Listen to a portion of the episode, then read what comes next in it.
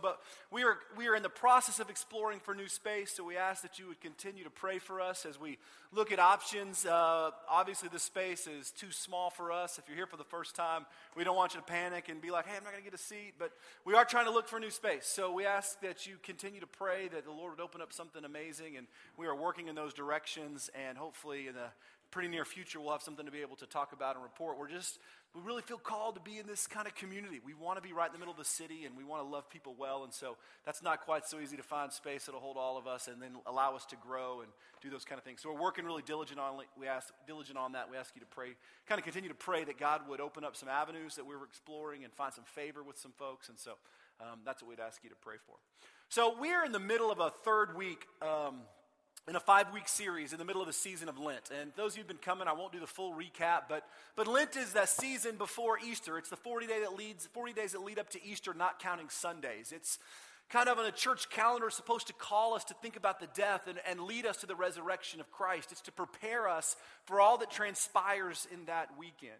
And we've attached a lot of things to it in our culture, whether you grew up in a, this background or that background may mean one thing or another. But when you take all those things away, kind of Lent season is just about reminding us of who we are, our own sinfulness, our own, brokenness, and our desperate need for a Savior. And so this season, I thought coming out of our study of the book of Ruth, which was like 15 weeks long, it would be a perfect time for us to kind of just focus on the person and the life and the death of Jesus. So, leading up to Easter, we're exploring five truths about the death of Christ, all right, which is going to lead us to Easter Sunday, which we're going to explore the resurrection and all that life really kind of is through that promise and um, kind of prevailing nature of God's, God's grace. So we have two truths that we explored. The first one we opened up a few weeks ago was that the death of Jesus was for his enemies.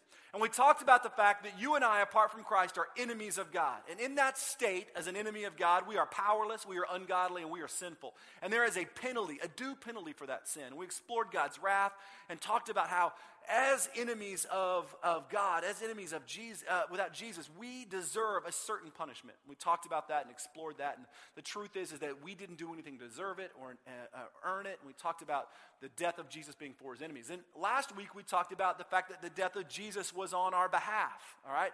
We talked about these two things that really transpired in the death of, when Jesus died on the cross. The first one was there was a magnificent exchange that took place, that, that Jesus took our place, that he took our sin and we took his righteousness, that God ordained before the beginning of time this magnificent exchange where Jesus literally became the sin that we were and we became God's righteousness in Christ. And in that divine kind of, or that uh, magnificent exchange, there was a divine substitution. We talked about the fact that it was our lives that should have been hanging there on the cross, and that Jesus took our place. And we, we explored that from this theological kind of concept that's called penal substitutionary atonement. and basically just means that, that Jesus bore our sin and took our place where you and I should have been.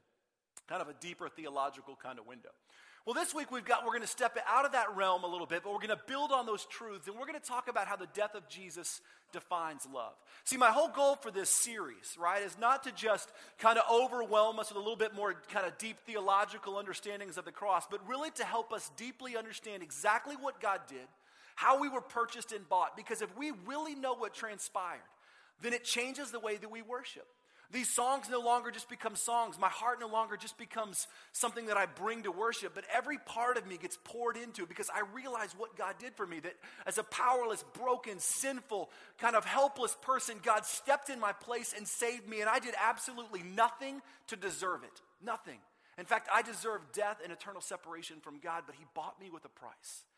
That change, should change us. It should change how we think about church, how we think about worship, how we think about our very lives. By understanding the cross and the death of Jesus, it provides a new platform for us to have this authentic encounter with God, authentic encounter in worship. So that's my, my whole goal is to provide kind of clarity and understanding. So the death of Jesus was for his enemies, the death of Jesus was on our behalf, and this morning, the death of Jesus defines love. So if you've got your Bible, I want you to go ahead and turn to book of First John. Not the Gospel of John, but farther back in the New Testament, the epistles of John, there's three of them. We're going to be in the first one, chapter 3. So if you've got one right there, there should be one close by you. Hey, listen, if you've got a Bible, bring it. All right, listen, here's the deal. No one's going to laugh at you or whatever. Hey, bringing your Bible to church. Look, this is what we do. We open it up, so bring one, all right? If not, keep this one. It's right there on that chair. Uh, take it with you. I don't care. Just keep it. Uh, put your name in it. Pretend it's yours. Pretend your mom bought it for you, whatever. It's yours. Hang on to it. But use it. Bring it. The reason I'm saying that is because I want you to as we unpack God's word, I want you to see it. I want you to wrestle with it. I want you to mark it. I want you to go home and, and rethink it. My whole counter is not that you hear me. Like, I could care less if you remember one single word that I say.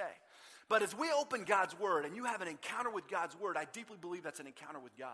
So, my goal is to introduce you into God's word in a unique way. So, bring your Bibles. If you don't have one, take this one. We'd love for you to keep it. We'll be in every single week. If we're ever not in it, if I ever don't use it, just get up and leave. You have my full permission to be like, dude, I'm out of here. Deuces, I'm finding another church because this one's not in it. So that is the And you can even raise your hand and tell me. You're like, look, you said, man. And so we ever do that, which we won't, but if we do, full permission. So bring your Bible.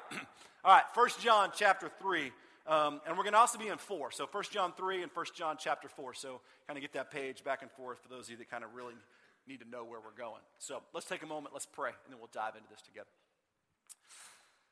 Oh, God, I thank you for the opportunity just to slow down this morning for an hour or so and just sit in your presence. I thank you, Lord, that there are things to do today at noon and places to be and other things that we have going on. But for this moment, God, we just get to be together in your presence. Um, Father, no anxiety, no pressure, just sitting in this place, opening your word, and learning about what you did for us. Take a moment in your own heart and just ask God to teach you something this morning through his word. Just, God, teach me something this morning.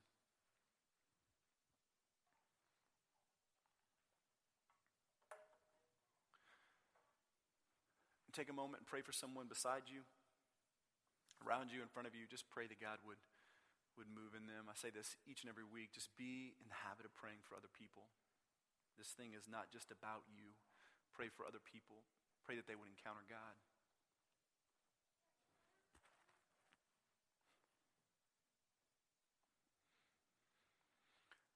Lord, we turn this entire morning over to you. I deeply believe that an encounter with your word is an encounter with you. Lord, you tell us that your word is, is truth and it is sharper than any double edged sword, Lord, that it is literally breathed by you, um, that it judges the thoughts and attitudes of our heart, it divides joints and marrow. God, you uh, speak to us through your word. And so I pray this morning as we open it, you would um, convict us where we need to be convicted, you'd encourage us where we need to be encouraged, you'd challenge us where we need to be challenged. But God, ultimately in these pages, what we do is we hear you and that you would whisper to us. Father, we know that only you reveal truth, so we ask you to reveal it to our hearts. We love you. We thank you so much for Jesus. Amen. So the love of uh, the truth we want today is that the love, the death of Jesus defines love. Now, I say that because a lot of times we think of the death of Jesus as an expression or as the example of love, but really it's, it's much more than that. It is, is the very definition of love. Without the death of Jesus, as we're going to see, we actually have no understanding of what love is it becomes a definition, the foundation, the, the guiding principle by which all understanding of love can even happen. So the definition is defined by the death of Christ.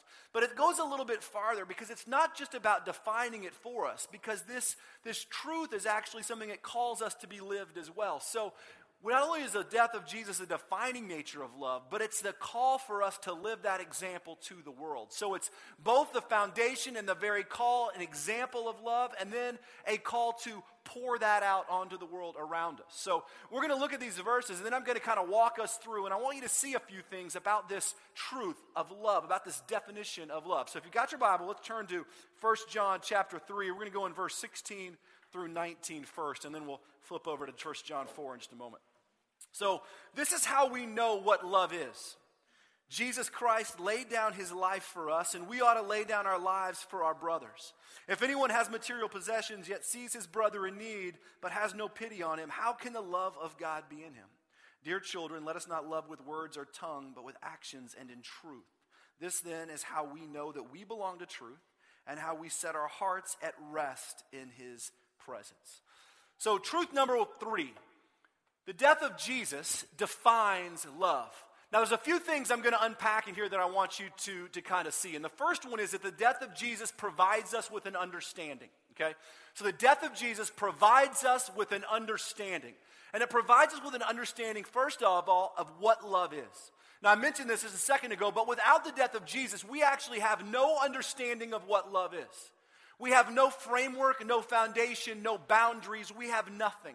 We only have the human experience and what our feelings provide. But as you and I both know, those are very poor kind of boundaries for love because I can both love Dr. Pepper and I can love pancakes and I can love my wife and I can love Jesus. How can that really mean all these things? So what is love? What does it mean? How is it defined? Well, we read very quickly in 316 that this is how we know what love is, right?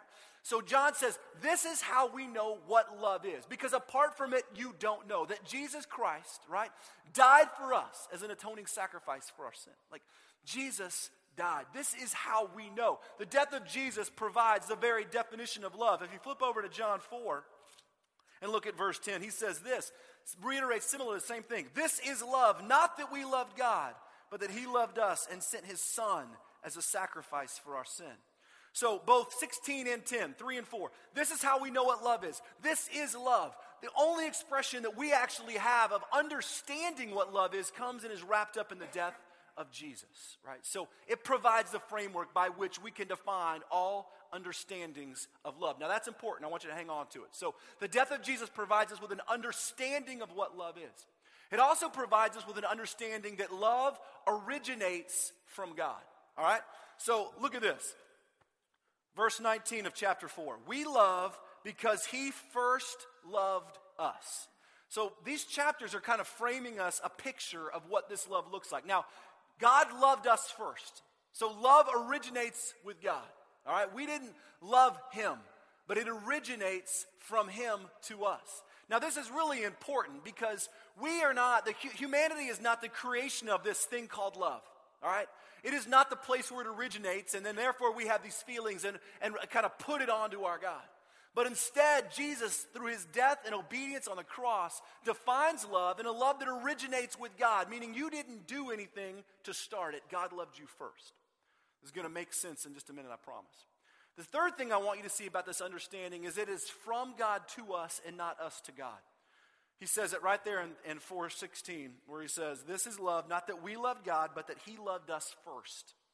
Now, why is that important? Why is it important to know that love originates with God and that He loved us first? Because here's the thing the death of Jesus was not a response to something you did. Okay?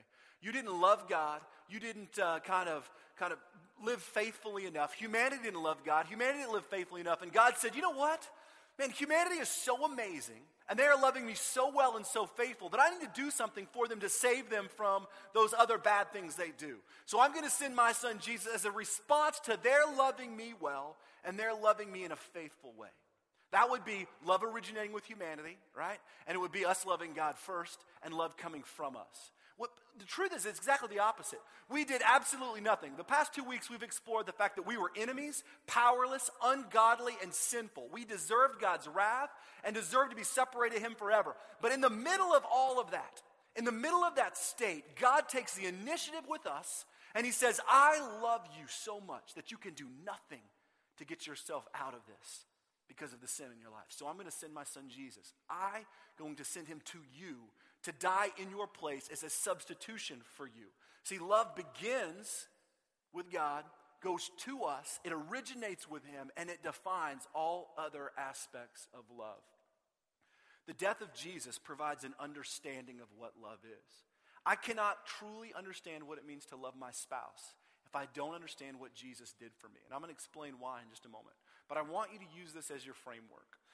A lot of you may say, oh, that can't be true, man. I love a lot of things. Look, here's the deal the emotional side, reaction side of our heart and life, I, I would argue is a poor definition and expression of what love is. Love is not rooted in a feeling or an emotion or any of those things. It is demonstrated and acted on through God, and then God gives a framework by which we understand it. Okay, so love, first of all, provides us with an understanding of what it is, right? Without Jesus' death on the cross, we actually don't have any framework. We use the same term for, like I said, loving pancakes, right? So without an understanding of what true Jesus did on the cross, we don't understand what true love is. So we have that. We also know that it originates with God, and it's from Him to us and not us to Him. In other words, you didn't do anything to earn it, and you never, ever could. Now hang on to that for a minute. So the first thing, the, the definition that we have is that it provides us with another understanding. The second thing we see is it provides us with a demonstration. Both of those verses, both uh, chapter 3, 10 or 316 and 410 both say this.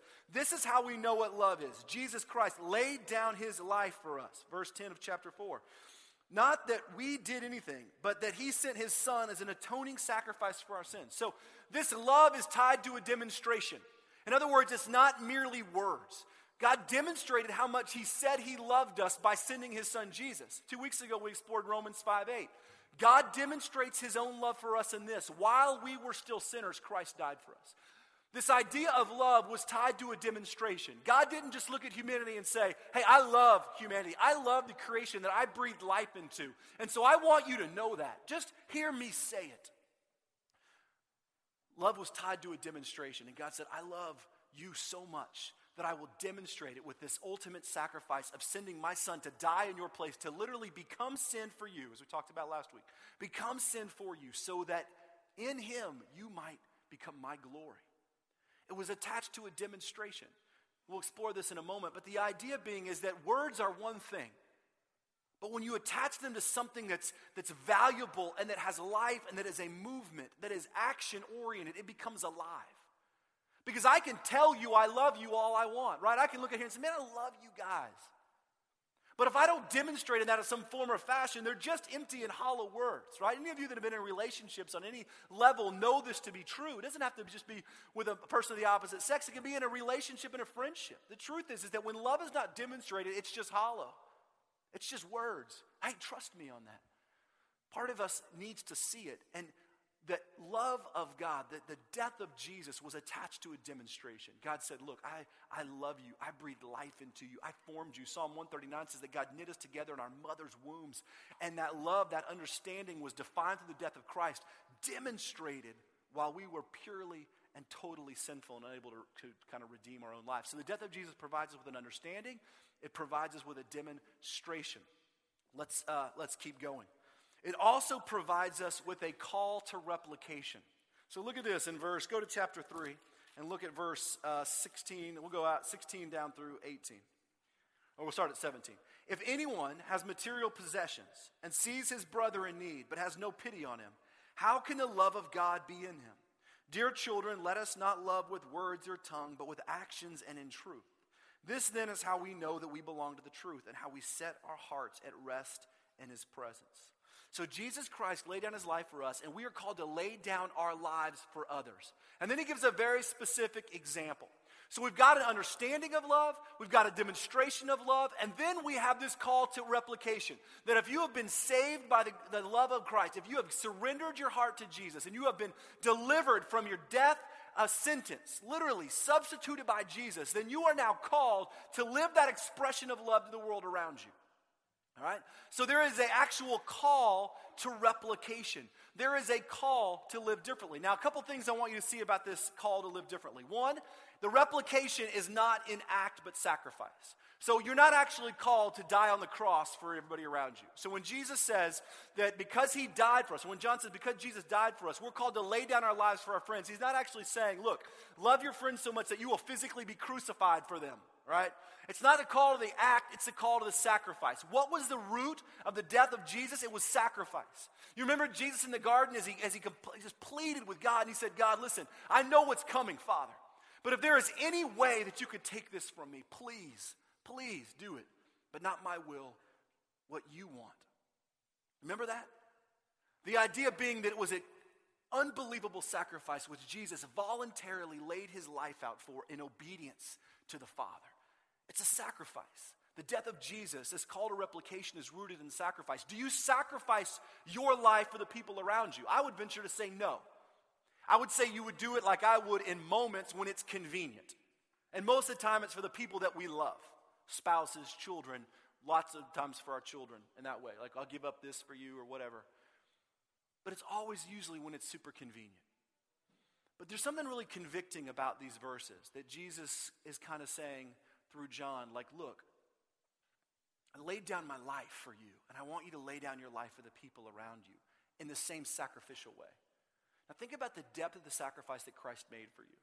When's the last time you loved someone with that kind of intensity and sacrifice? I was thinking about that last night, and I was thinking, well, probably never. But there's the call there for me. Like, it's a call to replication. So we've got this sense that I've got to lay my life down that's rooted in sacrifice. Now, the second thing about that is that it's rooted in compassion and grace. A lot of times we'll sacrifice for people that have earned it. I mean, that have treated us well. You know, like you kind of do something for me, and so I owe you, or, or you're really kind, or you're working hard, or you're doing your best. And so I, I've seen that, and so then I reply with grace and compassion, and I live sacrificially for you. Honestly, that's just how we do it. But that's not what took place for, with Christ in you, is it? You didn't do anything. You weren't living pretty good, and then God said, You know, you, that guy's giving his best effort. You know what? I'm, I'm going to go ahead and, and uh, love him so much that I'll send Jesus to die for him. No, you were powerless, ungodly, and totally sinful. You were living absolutely 100% for yourself, and sin was pouring out of every part of your body. And Jesus loved you so much that he gave his life for you and for me. That's what we talked about when we talked about the substitution. You did nothing. If we're called to replicate that love, this definition, this understanding, this demonstration of love, if we're called to replicate it, why do we make people earn it?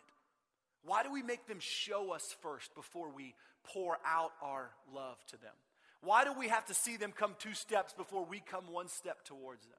This is how we live. Show me you're putting forth effort, and I will meet you halfway. It's not really what the sacrificial love of Christ looks like. God didn't wait for us to meet him halfway. Hey, Trev, listen, just clean your life up a little bit. Quit doing those two things. Stop doing this. Once you get yourself back to church, then I will meet you there. No way. Broken, sinful disaster. Psalmist says that God pulled me out of the pit, out of the mire, and out of my death. And he rescued me, and I did nothing to deserve it. What if we actually engaged in loving the people around us in that sacrificial way that said, I don't care how many steps you don't take, but I'm going to love you in that way. But he gives a very specific example, which no one really wants to hear. But this is what he says Dear children, okay, well, he says this, verse 17 If anyone has material possessions and sees his brother in need but has no pity on him, how can the love of God be in him? Dear children, let us not love with words uh, or tongue, but with actions and in truth. Love is an action. So we know that it's kind of rooted in sacrifice, it's driven by grace and compassion, but it's an action. And he gives a specific example. He says, Listen up, church, because he's talking to this group of gathered kind of believers. He said, Listen, if any, anybody around you, any of your brothers, right, any of the people that you're connected with, any of these people in this thing called family, which he's not talking about kind of related blood family, but any of these kind of connected people that, that you are around, your life, brothers, followers of Christ, any of them has nothing. They are out of possessions or they are going without, and you have things, and you don't have compassion on them. How is God's love in you? Now, this is one of those things that we read in Scripture and we say, yeah, I mean, that was great for them back there, but surely God's not actually calling me to live this way. It's like those verses in Acts where it says the believers got all together and they shared everything. And if somebody had a need, another person took a piece of land and they sold it and they gave it so that everybody could have something. That worked like 2,000 years ago, but I'm not about to do that today because surely that's not what God's really asking of me. He's not really asking me to give away my things and give stuff to other people, is He? I mean, you're not asking that of me, Trev, are you? Really? I mean, I'm comfortable. I don't have much. I mean, I've only got a couple hundred bucks or a couple thousand or whatever it is. And, and I, until I get to a certain place, then I don't feel comfortable just giving because we give out of the abundance. If I have extra, I give to you. That's how we're taught all of our lives. I have two, I keep one for me, I give one to you. But we only give out of the abundance. Giving out of abundance requires zero sacrifice. What do I give? I just give you what I don't need. You know how many times I get called? Hey, Trev, listen, here's the deal. I got some old stuff in my garage. I think I want to give it to the church. It's great. And if I'm talking about you, don't be offended. Like the reality is, it happens all the time. I've got some old stuff. And I feel really bad hanging on to it. I don't want to throw it in the trash. So I give it to you because it's extra, and it's abundance. And then I've got to redistribute your old stuff. And somebody might need your old stuff. So I'm not putting that down, but I'm just saying that's our response. I'm going to give out of my abundance, but that abundance requires no sacrifice. It actually, I get this, come and pick it up so I don't actually have to take it anywhere. Do me a favor. Does Jesus really actually call us to give out of our things to the people around us that have needs? Well, I would venture to say it's hard to read the Bible and not see it. And we can ignore it, But it's really hard to see it. Why? Because love is demonstrated by Christ. It's rooted in this sort of compassion and grace, and it calls us to sacrifice and replicate it. So, what if that was the call? That love became an action, to not love with tongue and words, but an action in truth. I'm, I literally am the world's greatest lover. I'll leave that at that. No, I'm just kidding. I'm the world's greatest lover with words, right? World's greatest lover with words. And I will tell you all the time, right? But when it comes to living those things out, like most of us, there's a huge disconnect. Huge disconnect. We say the right things, but they don't match with how we live because, like most of us, I hate sacrifice. Right here, we're hearing that love is an action and it can't take place in tongue and words. In other words, quit saying you love people. I would challenge you to quit saying you love people until you're willing to back it up with how you live. I could tell Meredith all I wanted that I loved her. I could just say, man, to my wife, I love you, I love you, I love you. And if my life didn't replicate it, it is hollow and empty. If God looked at us and He said, listen, Trevor, I am desperately in love with you as my creation, the creation that I breathed life into, that I formed, that I made. I loved you. And I know that you are going to die in your sin, but know that I love you. And that He didn't send His Son Jesus as the substitution for my sin. What good is it simply to know that God says He loves me? But God demonstrated His love with a movement of sacrifice, substituting Jesus' life for mine. We look at people all the time and we say, I love you. But I'm not going to do what it would take to sacrifice for you until you earn it, until you work for it, until you show me that you're not going to throw my money away, my stuff away, my things away. And they meet us halfway, and then we engage them and give out of our abundance, and that's just the truth. And if you're offended, I am sorry, but it is true. So, what if the definition of love, the death of Jesus, this defining nature of love, not only changed what we understood about the cross, but it changed how we lived? What if it was our call? Now, let me tell you something in this, this with this really incredible specific thing. So, listen to what happens in verse 19. This then, of chapter 3, is how we know that we belong to truth and how we set our hearts at rest in His presence. So, when we engage in love this way, when we understand the definition of love, right? The definition and understanding that it was from God to us, it originated with Him, that it is a very expression of love, that it's a demonstration, that we are called to replicate it and live it in this sacrificial, driven by love and compassion specific way. What if when we understood that, when we demonstrated it, when we engaged it, John tells us something very specific transpires. Listen to what transpires when we do this. This then is how we know we belong to the truth and how we, are set our, how we set our hearts at rest in His presence. When we truly understand these things and we begin to replicate them the way that Christ did for us, two things happen. One, we know that we belong in the truth.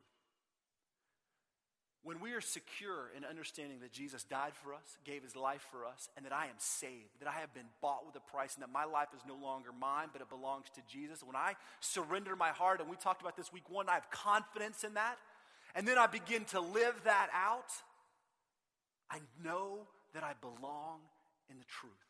You know what that is? It's peace. Living this way leads to peace. When you have knowledge that you belong to Jesus, you know what that is? Confidence and peace. Look, my life isn't mine, it doesn't belong to me. I was purchased.